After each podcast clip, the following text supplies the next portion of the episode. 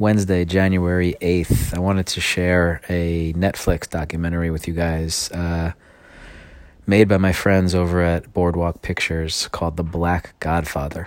And I'm surprised I didn't actually share this with you before because I watched it at least a month ago, possibly two months ago.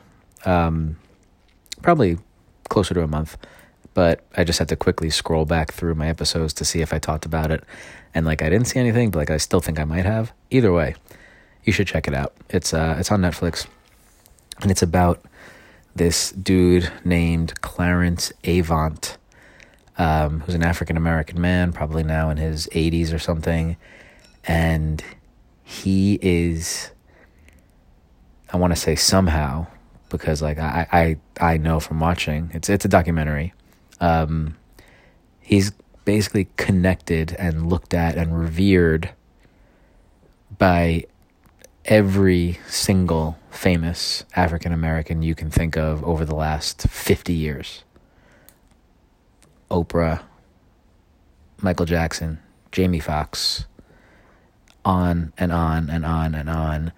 And he's like the guy that people went to when they were in trouble, when they were making new business deals or decisions, if they like needed to get something done, they went to him. Like he's not like a mafia type, even though they went with Godfather and the way I'm describing him sounds like he is.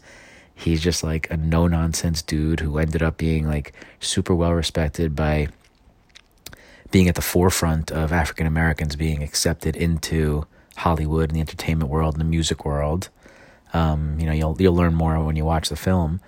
Um, but it was it was a really really cool piece. Uh, just learning about this guy who he now is like um, he now has a um, a star on the Hollywood Walk of Fame um, that he just got recently. I think Jamie Foxx presented it to him, but he's just like this father figure, friend, ally, power broker um, dude in African American entertainment for the last you know 50 years.